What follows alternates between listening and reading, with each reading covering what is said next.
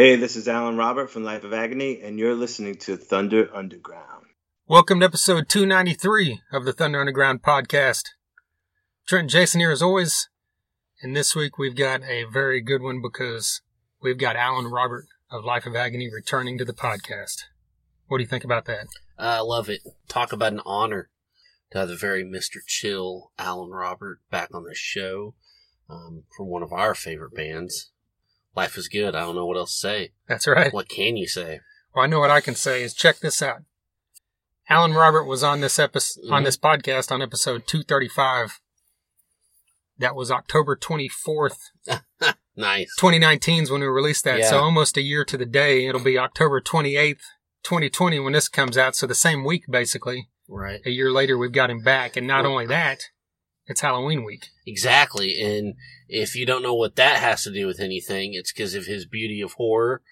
It seems like uh, maybe next year when he said his next, you know, Halloween themed thing coming out, we'll get him back. Yeah. Maybe that'll fine. be, maybe that'll be our new thing. We definitely have Alan Robert in October every year. Yes. Yes. let's do that. Yeah. Well, we're going to talk more about Alan Robert stuff and, of course, talk to Alan Robert here in a bit. A few other things, but first we need to let you know that we're sponsored by Med Pharm.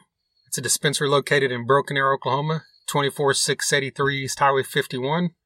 They've got a great selection and you can check it all out online at leafly.com. You can also check out their website, medpharmok.com. That's P-H-A-R-M. Follow them on Instagram, MedPharmOK, and Facebook is MedPharm.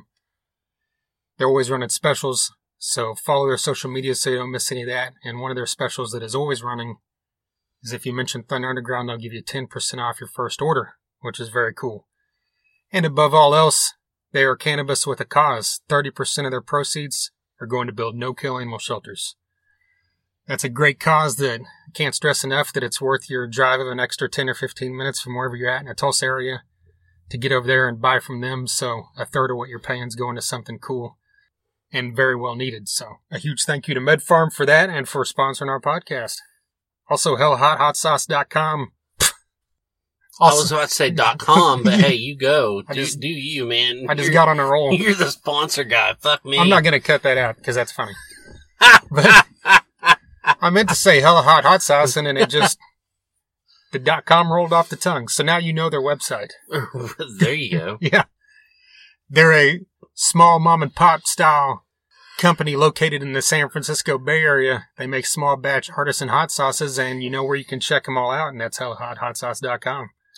They've got several sauces to choose from and they've also got some collaborations that they do with musicians, rock artists. They've done one with Ghoul called Brain Jerk and they've also done one with Florida Frank from Hatebreed called Florida Frank's Florida Heat when we had Florida Frank on the podcast, he talked about how that all came together.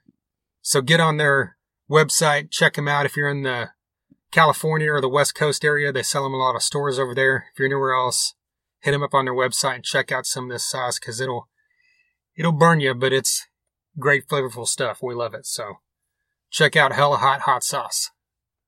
Also, Sunset Tattoo, a tattoo shop in Tulsa, Oklahoma located at 31 3416 East 15th Street. Get over there or give them a call, shoot them a message so you can set up a time to talk about what work you need to have done. Jake and his crew have over 25 years of experience. They're state licensed, they are mother approved, and their tattoos are done good and proper. You can check out all their work on their Facebook, Sunset Tattoo Tulsa, and their Instagram is also at Sunset Tattoo Tulsa. So give them a call, get over there, and tell them Thunder Underground sent you. Finally, we've got DEB Concerts, a promoter located in Tulsa, Oklahoma, who brings a ton of great shows to the downtown Tulsa area. They also book the Roadhouse stage at Rocklahoma every year. They've got a great show coming on December 12th. Lita Ford will be performing acoustically with Patrick Kennison. Something you don't want to miss because you don't get the opportunity to see Lita Ford acoustic that often. The show will also feature Palandria acoustic, as well, full band, I believe.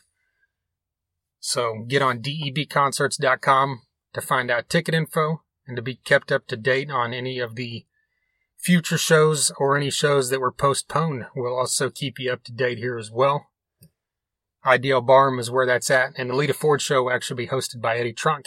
He hosts most of the shows out there, so it'll be good to see him back. I know he hasn't done the last couple shows they've done during the pandemic for obvious reasons because it's harder to travel, but Eddie will be back in December, so get out there and don't miss that one. Now, speaking of DEB concerts, this past Friday night, John Corabi came to town, played acoustic, and they had Rocket Science opening that show, and recorded a podcast with John Corabi. Hell yeah. And it was quite excellent. It was over an hour, probably an hour and 10 minutes worth of stuff. Can't wait to hear that one. Yeah. Talking about everything going on. One of the things was talking about doing shows during the pandemic. He did a couple shows. He did Kansas City and then Tulsa. So he's, and he did a couple other ones earlier in the summer, I think, but really looking forward to getting that one out. That's a guy that I've been a massive fan of for a long ass time. I know you have too. So Of course. really excited to finally get him on here. Reb Beach is another guy that falls into that category of people we've always wanted to have on this podcast, and we just literally recorded an interview with him right before we started recording this. That's right. What what a great dude.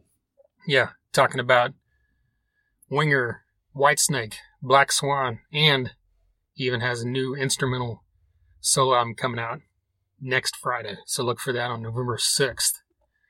That one will be coming up soon. We've also got a ton more coming. We'll probably mention those later. Right.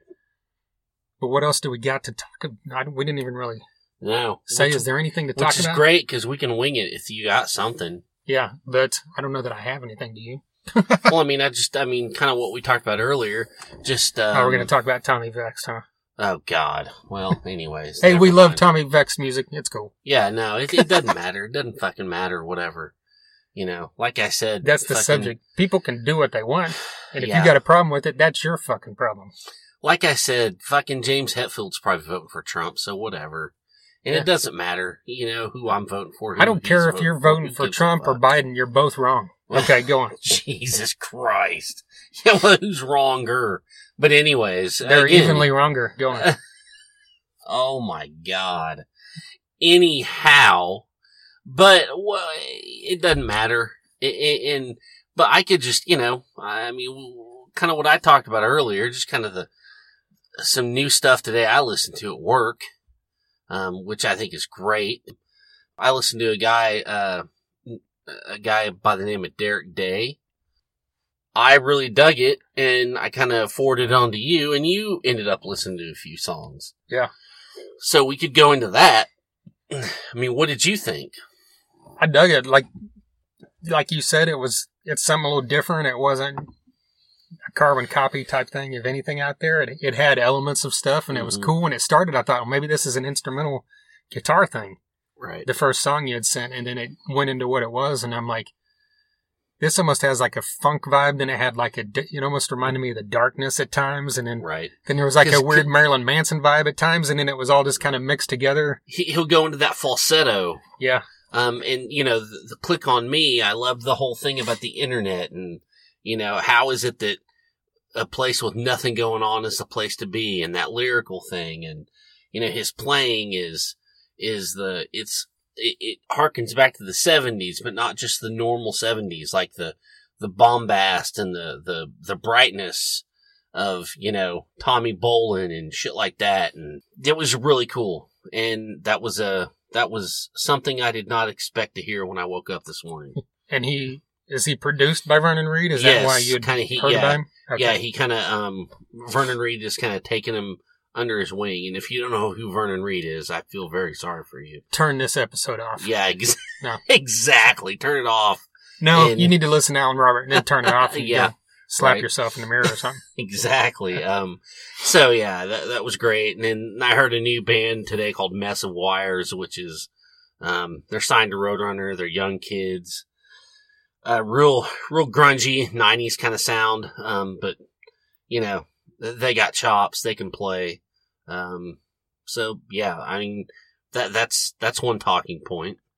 Well, another talking point is Sevendust and Armored Saint both released albums Yeah, there's that too. last Friday. And first listen on both of them to me was just what I kind of expected. You, those are both bands that don't ever dip below the level of good.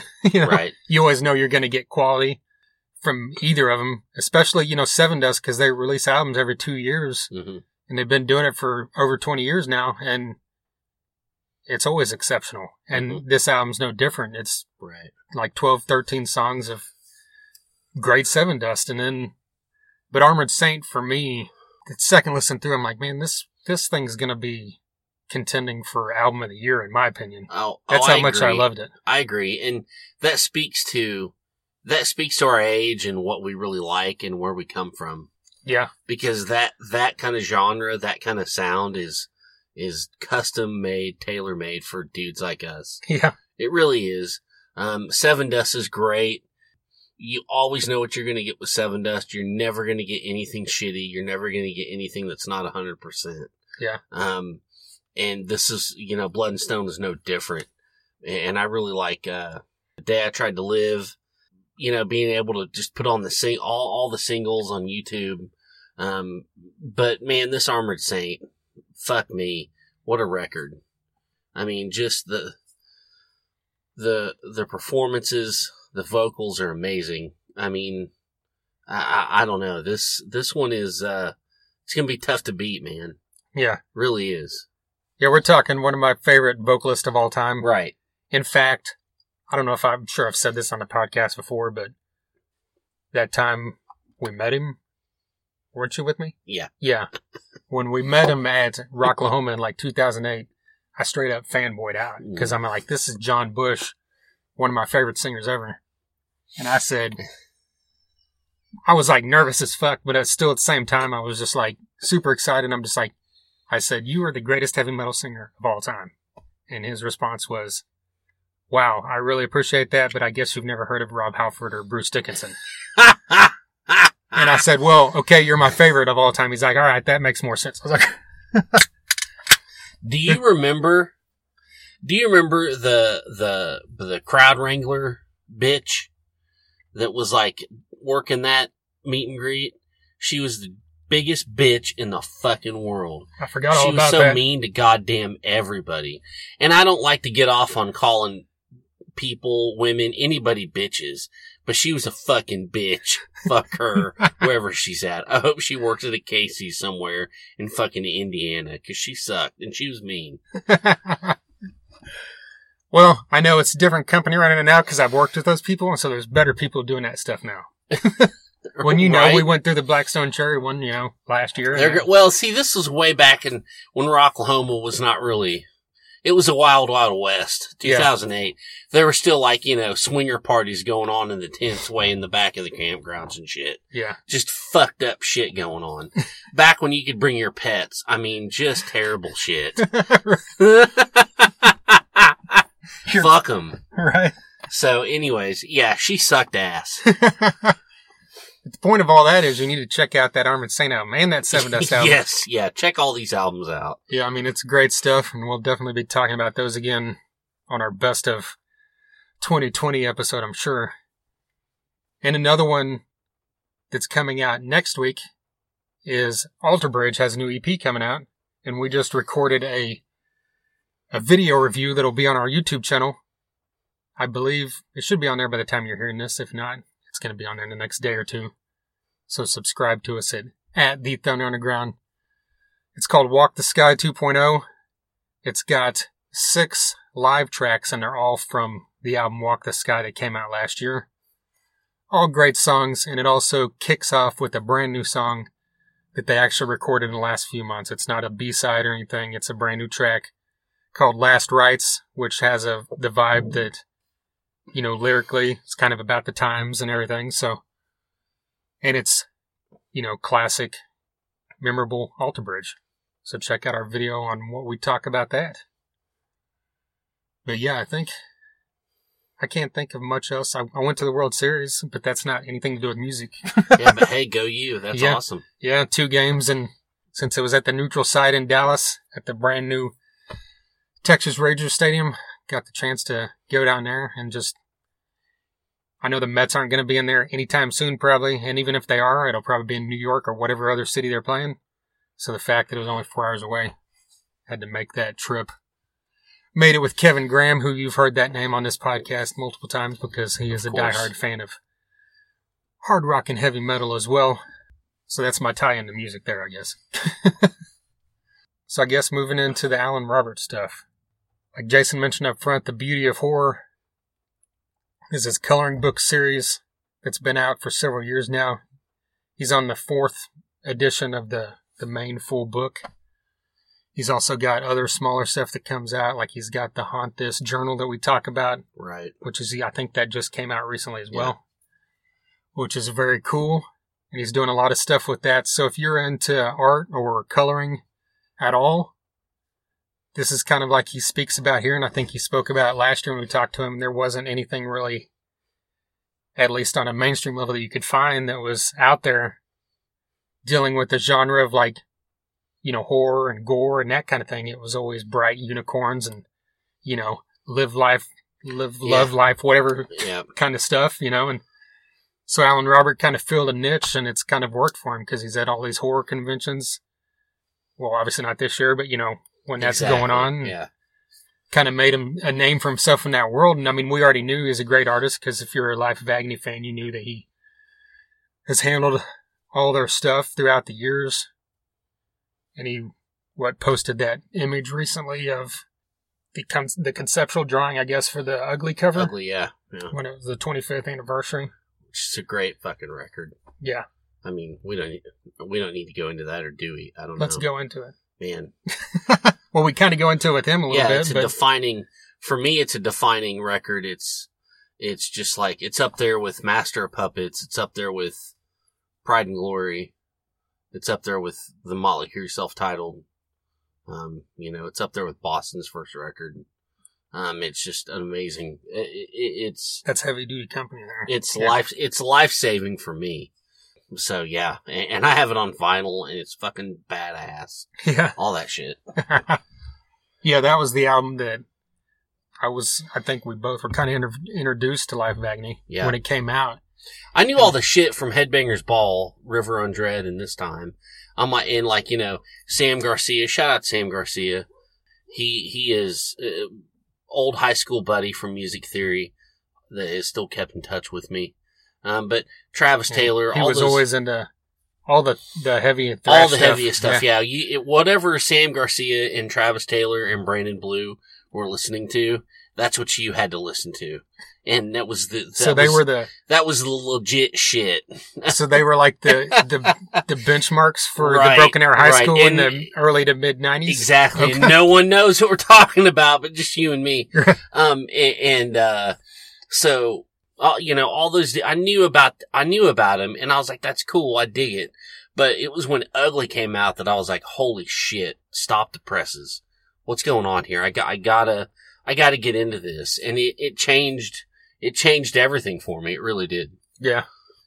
Yeah, to me, they were kind of after Corrosion and Conformity. I think they were the first band I kind of got into that was they were mainstream, but they weren't like they didn't have songs getting played on the radio. Right. And you know, I'd already liked obviously other stuff that you know, Anthrax wasn't ever getting played on the radio around here. Mhm. All the stuff from the early '90s, but kind of that mid '90s stuff, and that kind of sent me in that direction of like.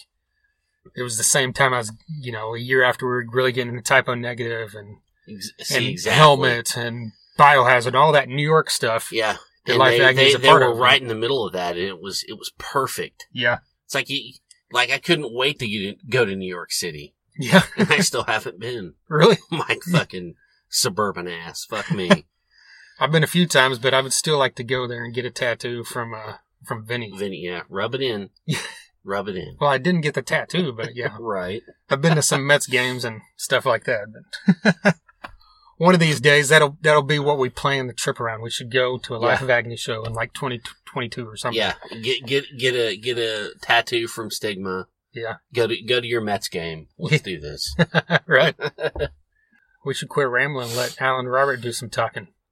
Here's Alan Robert from Life of Agony.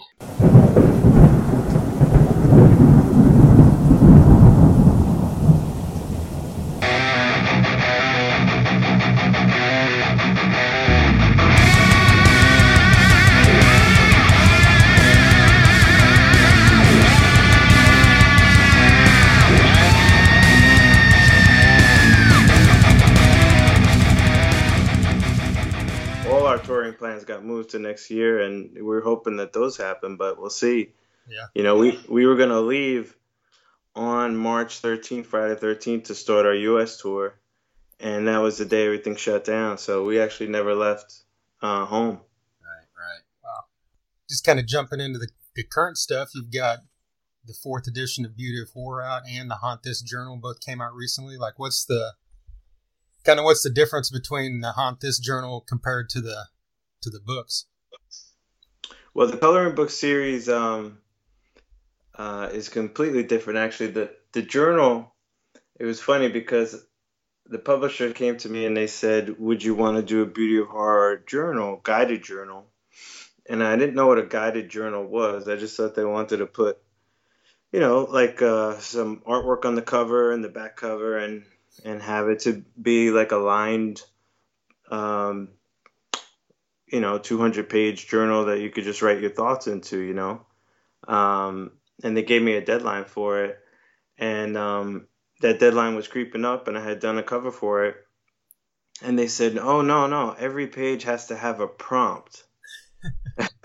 Wow. and and I was about to leave on tour, and like I said, you know, um, I would have totally blew that deadline out of the water, and um, you know, COVID happened, and then I actually got to wrap my head around what they were talking about, and these guided journals.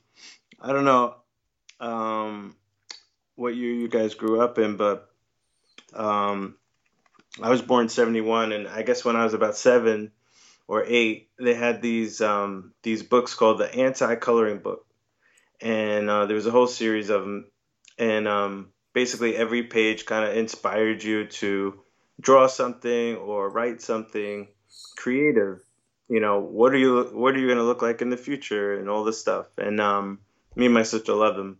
But nowadays, they took that idea and they made these guided journals where you can destroy the book with every page. Um, there's books called uh, Create Create This Book and Wreck This Journal.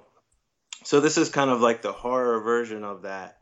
Um, this is the Beauty of Horror Haunt This Journal, and every page kind of inspires you to connect with spirits and creep yourself out, and um, it's a lot of fun. There's a Ouija board in it, um, and all kinds of stuff to really, um, you know, when you're alone at night and uh, you're scared to go to bed, uh, and you're thinking about what did I do in this book.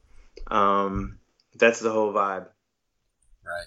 Yeah, I, I was looking at some of the stills in the uh, "Tell Your Friends a Scary Story" holding a flashlight to your face. I mean, now now because of that, you know, a lot of kids or a lot of people are just going to make up their own scary stories. So it really Yeah. kind of tips off creativity. Yeah, absolutely. And you know, there's there's some stuff in here um, that we tried out uh, with my family as I was writing the book.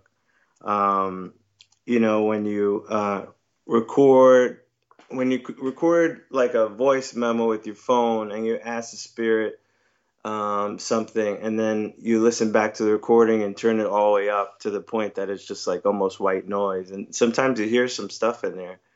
Um, so there, there's some cool stuff like that, and it kind of reminds me of like when um, last year when Life of Agony, um, we filmed our lay down video in this real haunted house in Jersey. Uh, it's called White White Hill Mansion in Fieldsboro, New Jersey, and um, someone was murdered in the basement, and um, and we you just knew there was entities in this house, you know? You could feel it under your skin. And and that's what this book try, tries to do is really connect with that feeling. Well, I guess in a weird way, like COVID was almost a blessing, so you could get that finished in time. oh my god i, I haven't stopped that's the thing Yeah. you know like between the haunt this journal and uh, beauty of horror 4 um, which was so much fun to draw because number one it's every page is a parody of a horror movie that i grew up on um, so you got everything in there from the exorcist to they live to uh, american werewolf from london and day of the dead amityville horror all that stuff um, so it was so much fun to draw but being that all the band's plans were kind of wiped out this year um, I wasn't rushing to finish it. I really got to enjoy it, and uh, and it kept me busy. It kept me sane. You know, while every everything was locked down, uh, gave me a purpose to, to do something every day to wake up to, um, and be creative. So it was awesome, actually. You know, how, how long is the process of like one drawing and and then, uh, you know, or the entire collection? I mean, from start to finish, how, or does it just vary? It just depends on you know where your inspiration's at. Well, day one and day two are like that's that's the hardest hurdle because it's like okay what's this book about what i make my long list of things that i want to draw and then it's just kind of like doing all the research uh, to get all the little details right. Um, and it takes a while. It takes about a week and a half to really get into a groove to draw a book for me. Um, and you know these these larger books i've done some smaller books but the larger books um, are almost 90 pages. So uh, once you get a good 20, 20 pages done, then you could kind of see where it's going to go. Um, but I'd say I do a page a day um, without, you know, killing anybody. Um, you know, like if I'm on deadlines in between tours, I'll try and get up to two, three pages a day, and I'm just I completely burn myself out like that well, obviously with the the new one, you got the inspiration from, like you said, classic horror movies. But where do you get the inspiration from if you're just sitting down to come up with, you know, just something out of your head, basically? Well, every book so far has had a theme, so I, I you know, it's really um, it, it's one thing for me to really just uh, figure out what I'm gonna want to spend many months drawing um, without losing steam, you know, because it, it is a lot of uh, images and um, and I really want to have fun with it, and I want the the people that are coloring it to be inspired too. So it really is a labor of love, you know. And um, so coming up with the idea for the theme of the book um, is almost everything because that's like the jump off point. So like book one of the beauty of horror was I just set out to make the ultimate horror coloring book because one didn't exist at the time. This was going back 2016, and um, all the adult coloring books out there were flowers and mandalas and nature stuff, yeah. and there was nothing for me to color in. so I, I, wanted to make my own coloring book. So um, yeah, thankfully that became a, a, big hit, and it allowed me to uh, really dive into the world of the creatures and the monsters that I created in the first book. And uh, I created this uh, little ghoul uh, character named Ghouliana, and she kind of took over the series.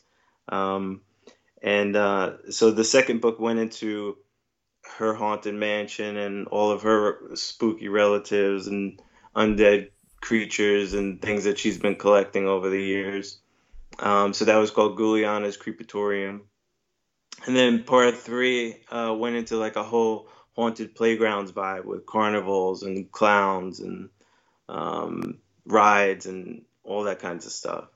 Uh, so part four, um, like I said, is just like every basically Ghouliana and all her undead friends are recreating uh, famous horror scenes.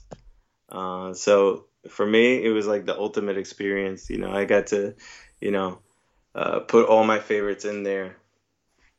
I noticed in your post about uh, the anniversary of Ugly, you kind of had some uh, drawings of the uh, like some early drawings of the artwork. Have you ever thought of, uh, you know, a book of drawings related to Life of Agony, like in a more formal sense? Yeah, we've been talking about a bunch of things like that, you know, because yeah. I have so so many things saved over the years. I'm one of those pack rats that just saves everything and all the old flyers from you know the the late 80s and early 90s and all the I mean I, I drew every t-shirt over the last 30 years. um, uh, so it's been a lot. It's been a lot and you know not only that but uh, I have all the original lyric sheets and um, lots of memorabilia. It would be nice to put that in one you know, coffee table book one day. We last time we talked to you was about a year ago, and you know, you had talked about all the fans you had gained outside of Life Agony through like the horror conventions and everything. And I've noticed, you know, like your post the other day saying that it, you know, they're now like displayed in Whole Foods and in Target, and we've Jason seen them in Walmart and stuff. So it's kind of like really taken off. So that's really cool to see. Yeah, it's been great, and you know what really has given the the beauty horror such momentum is all the people coloring it. Um, you know, I'm I'm only doing half the job. I'm just doing all the line work. It's the people that uh, constantly, every day, just putting all their creativity into these pages with their color work and bringing them to life. That's what is inspiring to me because, um, first of all, it's everywhere. It's on all the social media platforms, and um, and people are having so much fun with it. Um, I didn't realize there were so many horror fans that like the color, um, but there are, and uh, they're fantastic. I, I can't color like that, you know.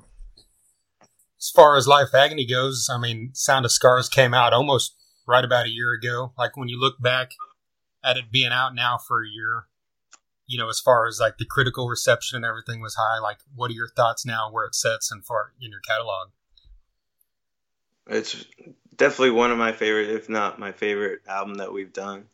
Um, you know, I wish we could have been out all this year uh, supporting it, um, but such is life, you know. Right. Uh, but um, even even the couple of tours that we did uh, at the end of 2019, when we started to introduce some of the new material, you know, fans really really loved it. Um, some great circle pits for Empty Hole um, in, in some live videos you can see online.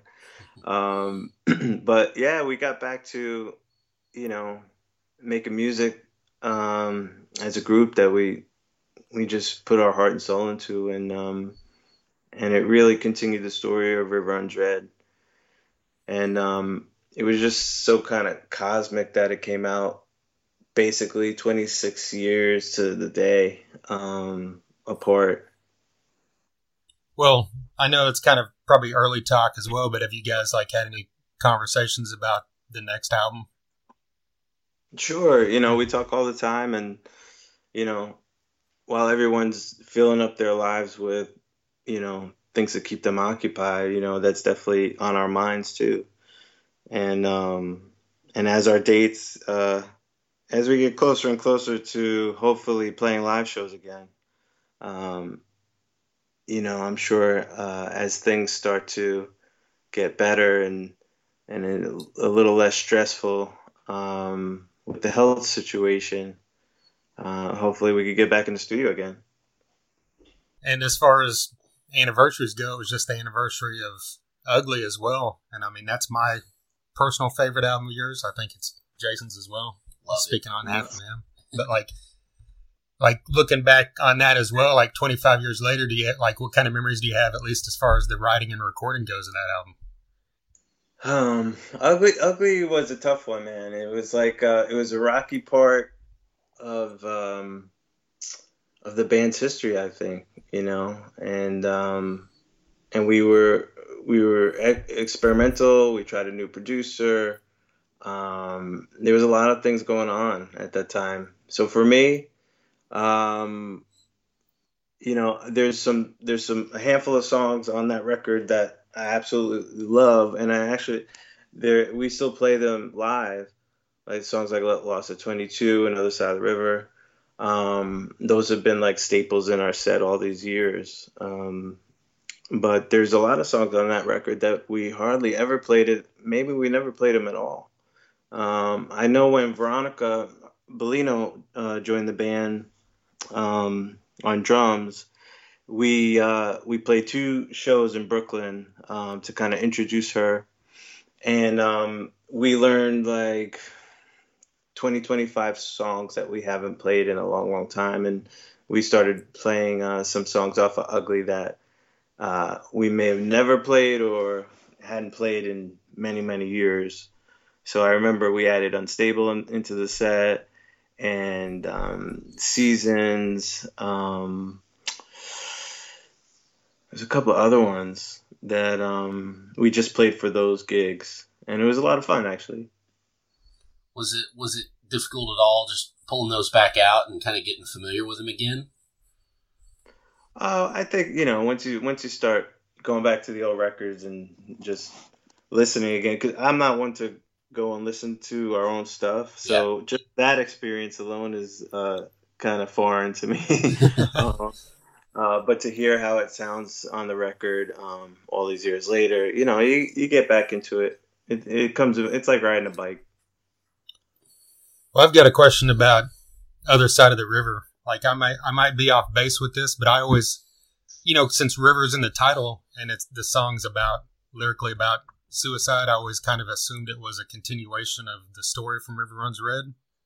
Does it fall into place with that and Sound of Scars and that whole story, or is it like kind of a standalone thing?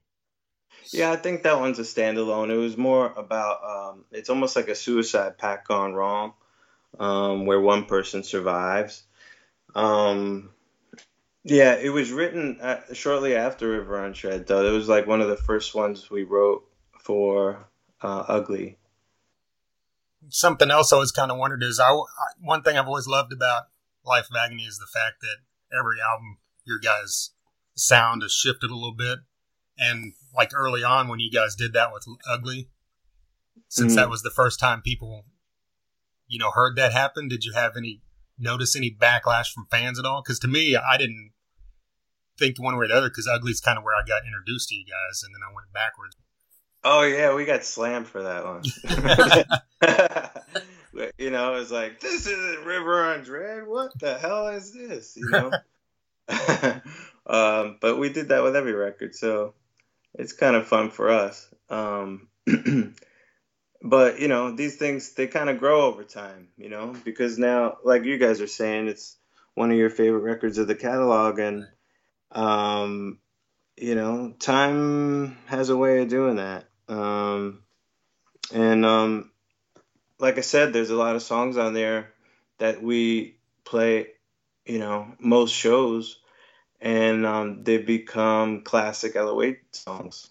Um and you know, even at the time, uh, even though it was very different than River Runs Red, those songs worked well um, in a complement complementary way to the Rivers material. When it, we would play Lost at 22 and then go into um, I regret, and then you know shifted to this time. You know, in the set, it somehow it all worked. You know, we have all these um, different styles, and uh, at the end of the day, a, a, good song is a good song, and um, and they have a lot of different messages and and intensities, and I think that's part of what makes a good live set is having all those dynamics. Well, and, and you know, I think we might have even touched on this last time, but I mean, it, it still needs to be said that, you know, no matter what record we're talking about, it, it, it's undeniably you guys. And not every band can do that. And that's just a, a great calling card to have. And it's a, a, pretty cool feat to pull off. Well, we, we definitely didn't. Um, we set out never to really repeat ourselves um, musically. We didn't want any record to sound like um, you know, a rip off of our, of ourselves in a way.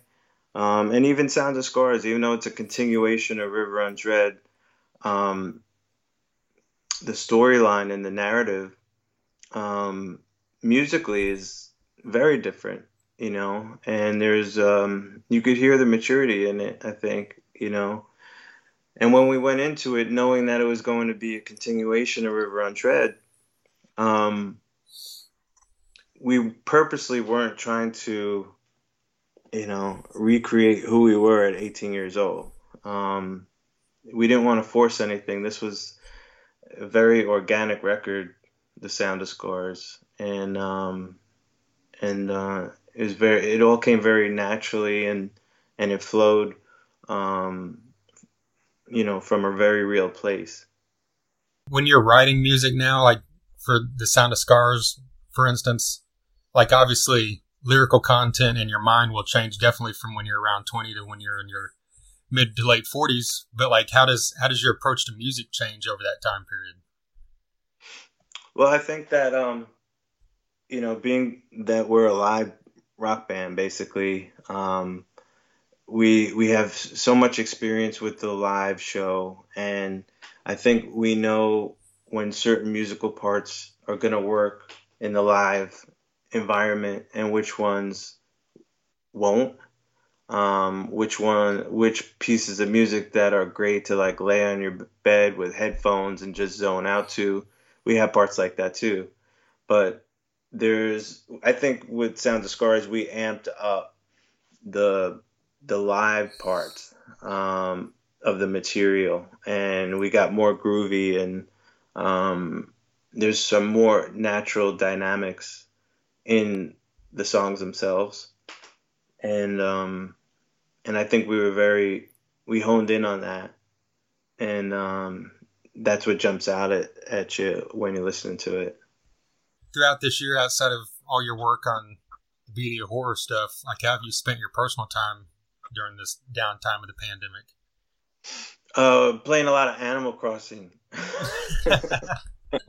we we got a um, I have a 12 year old daughter and um, we got a Nintendo Switch right before the pandemic and um, thank God because because uh, I don't know if you guys play Animal Crossing but I have not. Um, it's basically you start on an island and um, I guess like The Sims or any of these other kind of you know build your own world games.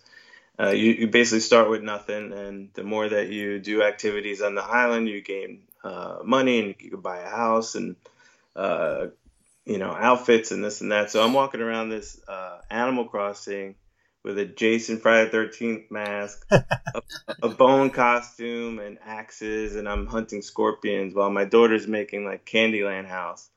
Uh, it was a lot of fun. Is it like in the same?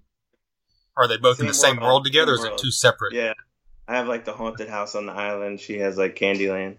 Okay. cool, man. Well, we appreciate you taking the time with us again. Had a good time. cool. Thanks for having me. Awesome, guys. Stay safe. All right, and too. hopefully we'll get out of this mess. Yeah, definitely. Good right. to talk to you again. You too. There you go, Alan Robert of Life of Agony, and the man behind the beauty of horror. A huge thank you to John Freeman of Freeman Promotions for helping out with that and his continued support of this podcast. And a massive thank you to Alan Robert for giving us another call so we could talk to him once again. Jason mentioned up front, it's quite an honor to have on a guy from a band we both loved for over 25 years oh, now. Definitely. And they still put out exceptional music. If you have not heard The Sound of Scars from 2019, as soon it's as you as hit, good as anything they've ever done. Yeah, as soon as you hit stop on this, hit play on that. I'm telling right, you, right? It's actually it's a continuation of the River Runs Red story, and as you heard Alan Robert right there in that interview, he said that it might be his favorite album that they ever released. So that's and that's not just someone promoting an album. The album's been out for a year, so that's the type right. of thing people say when the album's coming out next week. yeah, yeah. We've matured, and it's my favorite release, but you can believe it when it comes from Alan Robert, regardless. exactly. And, you know, he's always been involved in the writing, so, and lyrically and everything. So, check out Beauty of Horror if you haven't yet. If you're into coloring, if you're just into art, it's very cool stuff. And yeah, very glad to have Alan back. If this is your first time listening, we really appreciate it. Alan was on here on episode 235, so check that one out. We've also had Tommy Victor from Prong, Reed Mullin and Mike Dean both from Corrosion Conformity, Kenny Hickey from Type O Negative, Page Hamilton from Helmet. Yeah, well, he's coming soon. Right, right, yeah. right, right. And let's think. You know, we've had on what guys from Kirk Windstein from Crowbar and Down, Rob Zombie.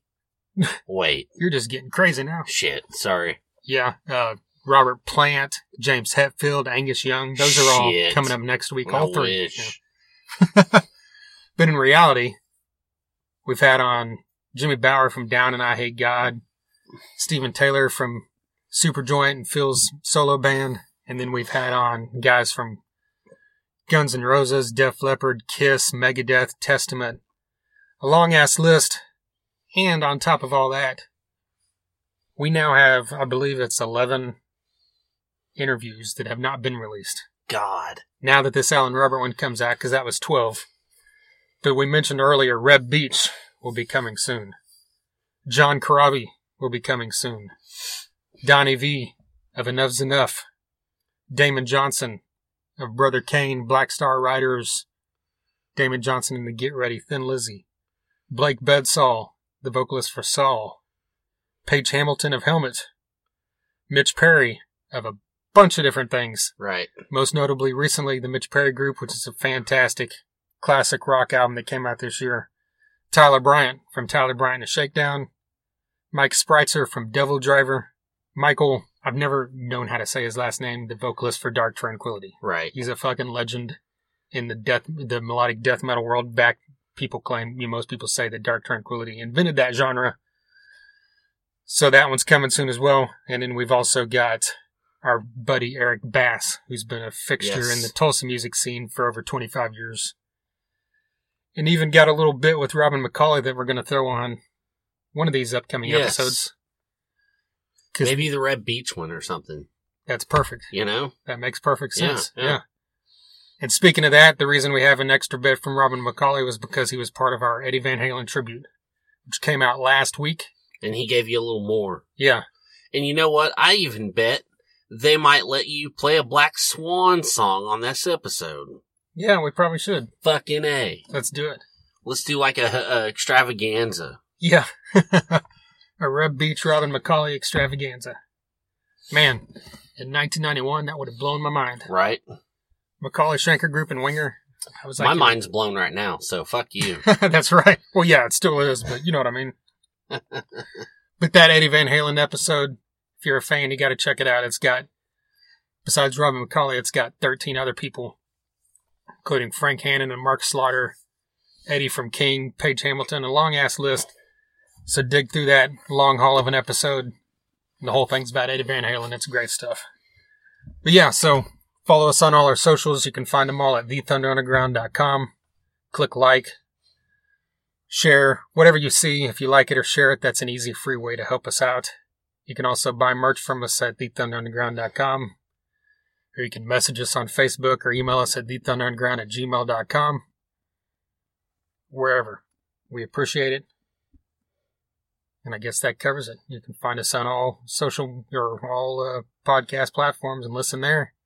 Once again, thanks to Freeman Promotions, Alan Robert, MedPharm, DEB Concerts, Sunset Tattoo, and Hella Hot Hot Sauce. And until next time. Thunder Underground, y'all.